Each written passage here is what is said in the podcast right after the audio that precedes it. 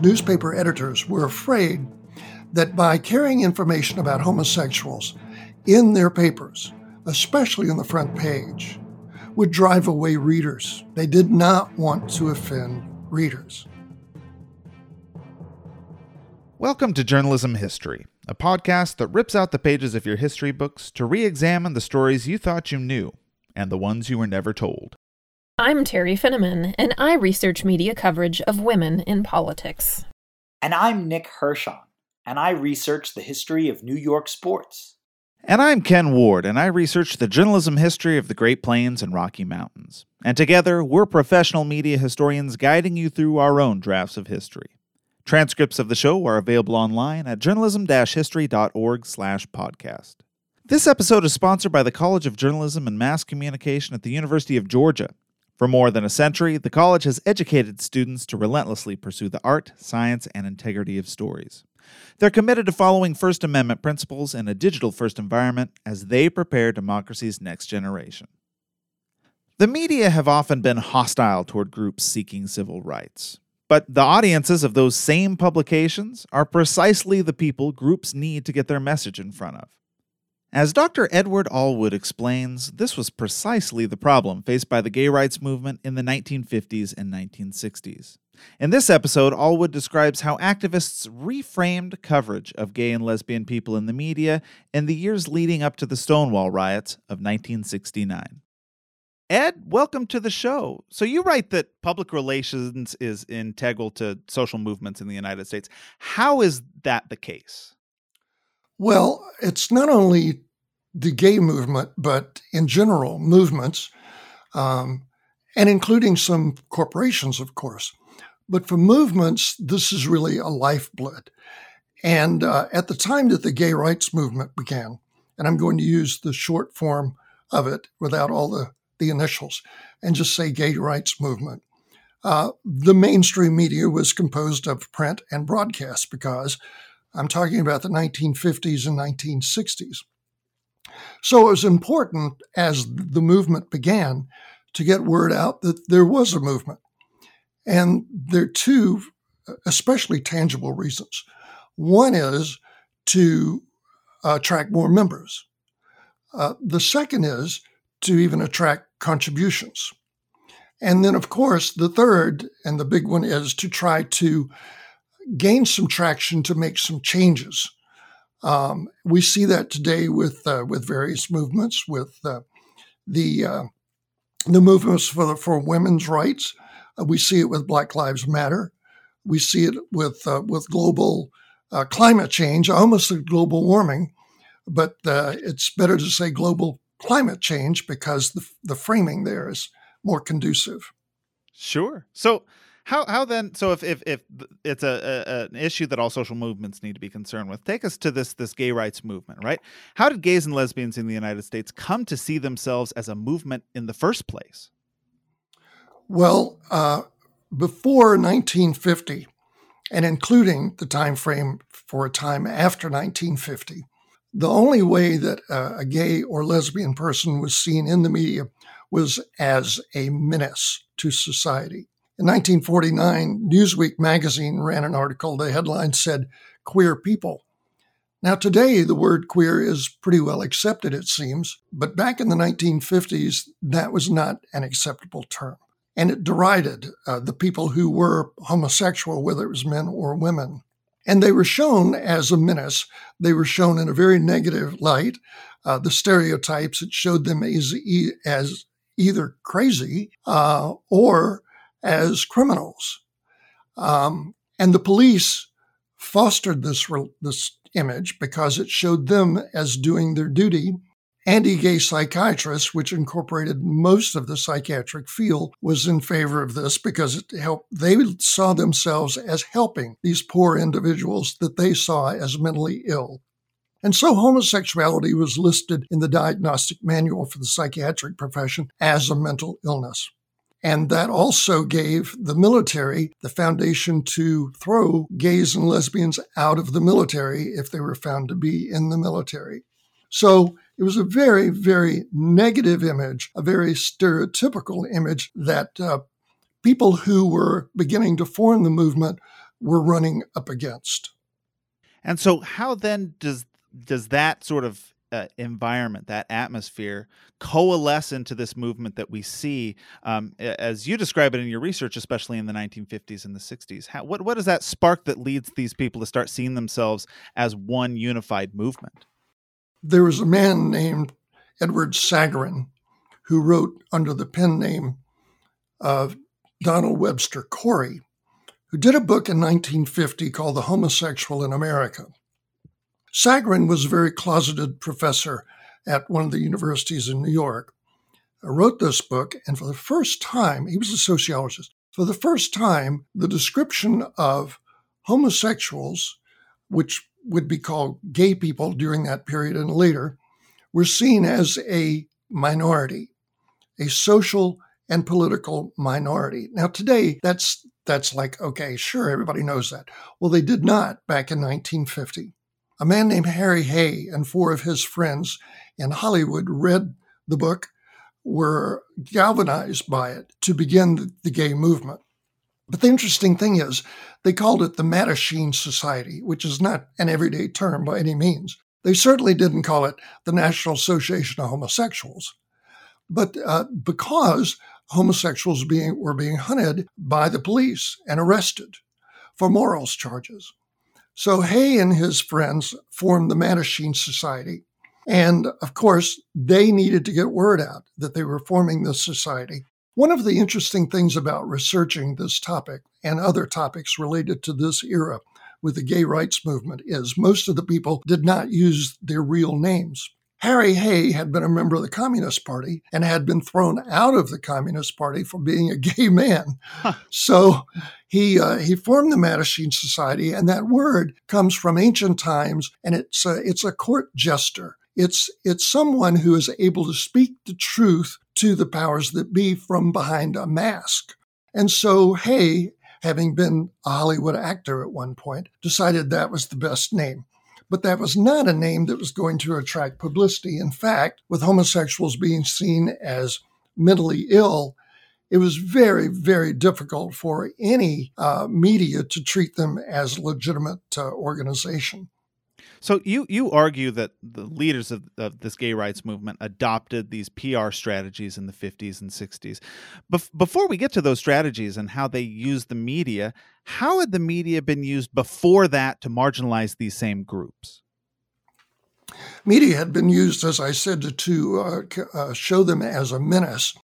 Um, but another thing is that uh, the newspapers in a sense, sided with the local police.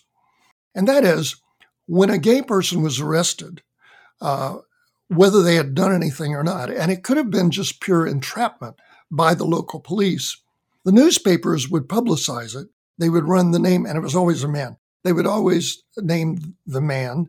Uh, they would list his home address. They would list his place of employment and uh, it, it guaranteed that uh, they were going to lose their jobs. So, in that sense, the newspapers at that point were an extension of the police department, in that the police would arrest the person, and even if they were not uh, sentenced by a court, the newspapers inflicted a punishment. So, how did these gay and lesbian activists then make their struggle palatable to news organizations in the 50s and 60s if this is the way the media had previously treated them? How, in those first days, were they framing themselves? Well, let me give you uh, an example from um, from the Midwest, and that is a man named Harold Call, known as Hal Call, had joined the Mattachine Society in Chicago, and so he was familiar with uh, Donald Webster Cory's work. He was familiar with Harry Hay's work, and he had been a former newspaper publisher in the Midwest. He moved to San Francisco and he joined the Mattachine Society there. And then he had a base, really, of operations, and he had a lot of people who were members of the Mattachine Society in San Francisco. So he was one who engineered some of these ideas of uh, appealing to the press and presenting their case for being a minority, just like uh, blacks, just like uh, Hispanics, uh, and especially a political and social minority. he came up with ways to try to influence the press. So one of the things he did was he had the Mattachine Society poll candidates for city council and the school board on their attitudes toward homosexuality.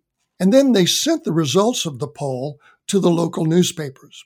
Well, none of the local newspapers in, in San Francisco or Los Angeles uh, ran the stories, but what they did do is is turn it, uh, one of them over to a columnist, and the columnist columnist named Paul Coates uh, ran a brief article about them and essentially said, "Who are these people?"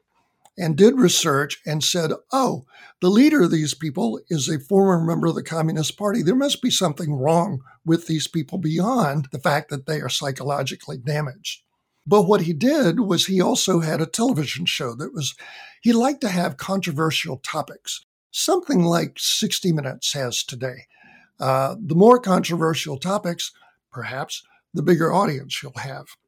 So he contacted this, uh, this uh, Paul Coates contacted the Mattachine Society in Los Angeles, and they put him in touch with a young man who went by the name Curtis White. Curtis White's real name was Dale Olson. The interesting thing about Dale Olson is that Dale Olson eventually went into public relations and represented some of the biggest celebrities in Hollywood, including Rock Hudson, who at that time was closeted the same way that Dale Olson was closeted. Well, much before that, when Dale Olson was only 20 years old, he went on this television show. He, he appeared and he made the case that homosexuals were not mentally ill and that homosexuals were not all criminals, and people could see for themselves that this person didn't come across as being mentally ill. And he spoke for himself. And that was one, one of the only times, perhaps the very first time, that a homosexual was able to speak for himself or herself uh, in the media. You write that some of those in the very early days who were working on this on this public relations work had journalistic training. How important was that journalistic sensibility? Well, it definitely helped uh, guide what the Mattachine was doing in terms of their relationship to the press and showed them how to uh, contact members of the press, find members who were open minded about covering homosexuality, and then cultivate that person. So uh, there's a there's a character who comes up in a big way in your in your research named Randy Wicker. Can you tell us about Randy Wicker and his his how he impacted all of this? Randy Wicker is a very nice fellow, but he is ferocious. If you are ever part of a movement, you want someone like Randy Wicker in your movement. He was a student at the University of Texas and he attended his first meeting of the Mattachine Society in 1958 in Texas. Uh, he decided to publicize what the Mattachine Society was doing. And once he moved to New York, he f- affiliated with the New York Mattachine Society. And as they would have people come in to speak, such as psychiatrists who were coming in, especially psychiatrists who were sympathetic to their plight, he uh, developed some posters and went around town, especially in the Greenwich Village area, and asked business owners if he could put these posters in their businesses. The second thing he did was he contacted the New York Times about doing a story about the gay rights movement. And he stumbled upon a man named Robert Doty, a reporter at the New York Times. And by sheer coincidence, uh, Abe Rosenthal, the executive editor at the time, had uh, asked if someone would do a story about the increased numbers of visible homosexuals in New York. Rosenthal had moved back to New York after some time, and he had noticed some men holding hands in the village. So Doty agreed to do it. Randy Wicker uh, had sent Doty some flyers about some of his talks that they were giving at the uh, Mattachine Society. Doty called him up, and Wicker offered to give him a tour of the gay bars, which were not advertised and most of the time didn't even have a sign on them. Uh, so he took Doty on the tour, but the article that uh, came out was very negative. For Wicker, it was a big breakthrough because uh, they had wound up with the very first front page article that mentioned homosexuals in New York. But in the characteristic terms that were so uh, blatant at the time, it cast them as uh, mental ill and criminals. So it took some time to work on that. And Wicker took it on himself to make that his almost his entire life ambition was to change that image. So how did the PR campaign progress during throughout the 60s and into the mid 60s in particular? They began to uh, adopt uh, other other ways of attracting attention. That public opinion poll of the city council that I mentioned to you was one of the ways. Uh, another way was for them to uh, make contacts and groom them, but then uh, to have pseudo events, as we call them uh, in the academic world. So what they would do is invite the press to uh, various various things that they were uh, staging, including the very first. This was 1965, gay picketing of the White House here in Washington. And it was a small group that were very willing, uh, which was unusual, uh, to take a public position on what we now call gay rights. Frank Kameny was the one who was uh, in, in charge of it. He was the president of the Mattachine Society of Washington. And Kameny's feeling was that if they were going to protest and ask for employment protection, for example, then they should dress as employable people. So he had the men in the protests wear coats and ties, and he had the women, the lesbians, wear dresses. And so this was the very first gay protest in America. There had been other protests that uh, Randy Wicker staged in New York that had gay people marching, and that had to do with the Vietnam War and the military throwing gays out of the military. But the first real official full fledged 100% gay march uh, picketing was here in Washington at the White House. So they would stage these types of events. And uh, then, because of that, they made contacts at CBS, and uh, correspondent Mike Wallace invited uh, several of the ones who were part of the picketing to appear on his program, which was called The Homosexuals. He did a documentary. And he did it for a uh, show called CBS Reports, which was on for quite a number of years and was succeeded by 60 Minutes. But uh, this was another time that uh, that gays now were able to speak for themselves on a national platform. Well, and so you've spoken a couple times about these TV connections. You've also, uh, in in that uh, Washington D.C. protest, demonstrated there's a real, very obvious uh, interest in visual appearance and and how they how, how gay rights groups look to the public at large. Talk a little bit about how different were those TV appearances uh, appearances from print stories that may have been written about them during this era. What was the difference between those two media? Well, it meant a lot to be able to see the person talking.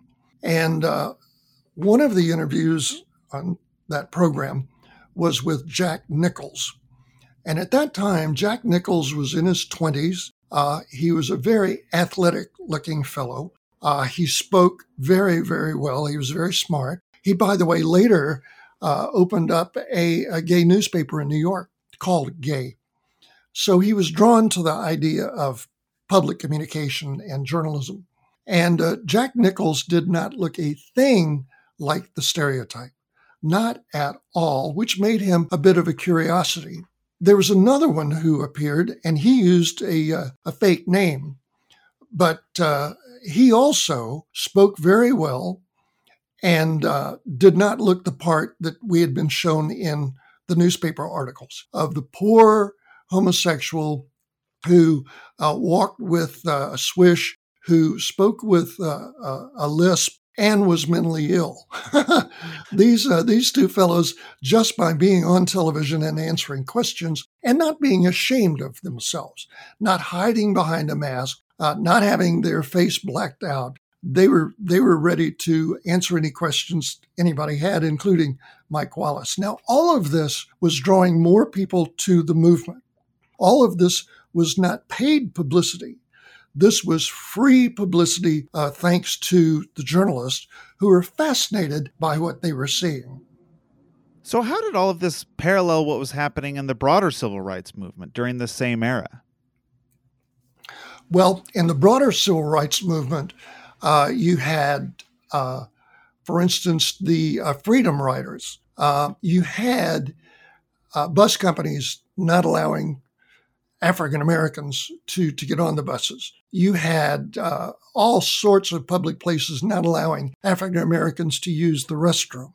They had a separate restroom for them. Movie theaters had a separate area. The thing about homosexuals is, uh, for all uh, purposes, they don't look homosexual, at least most of the time.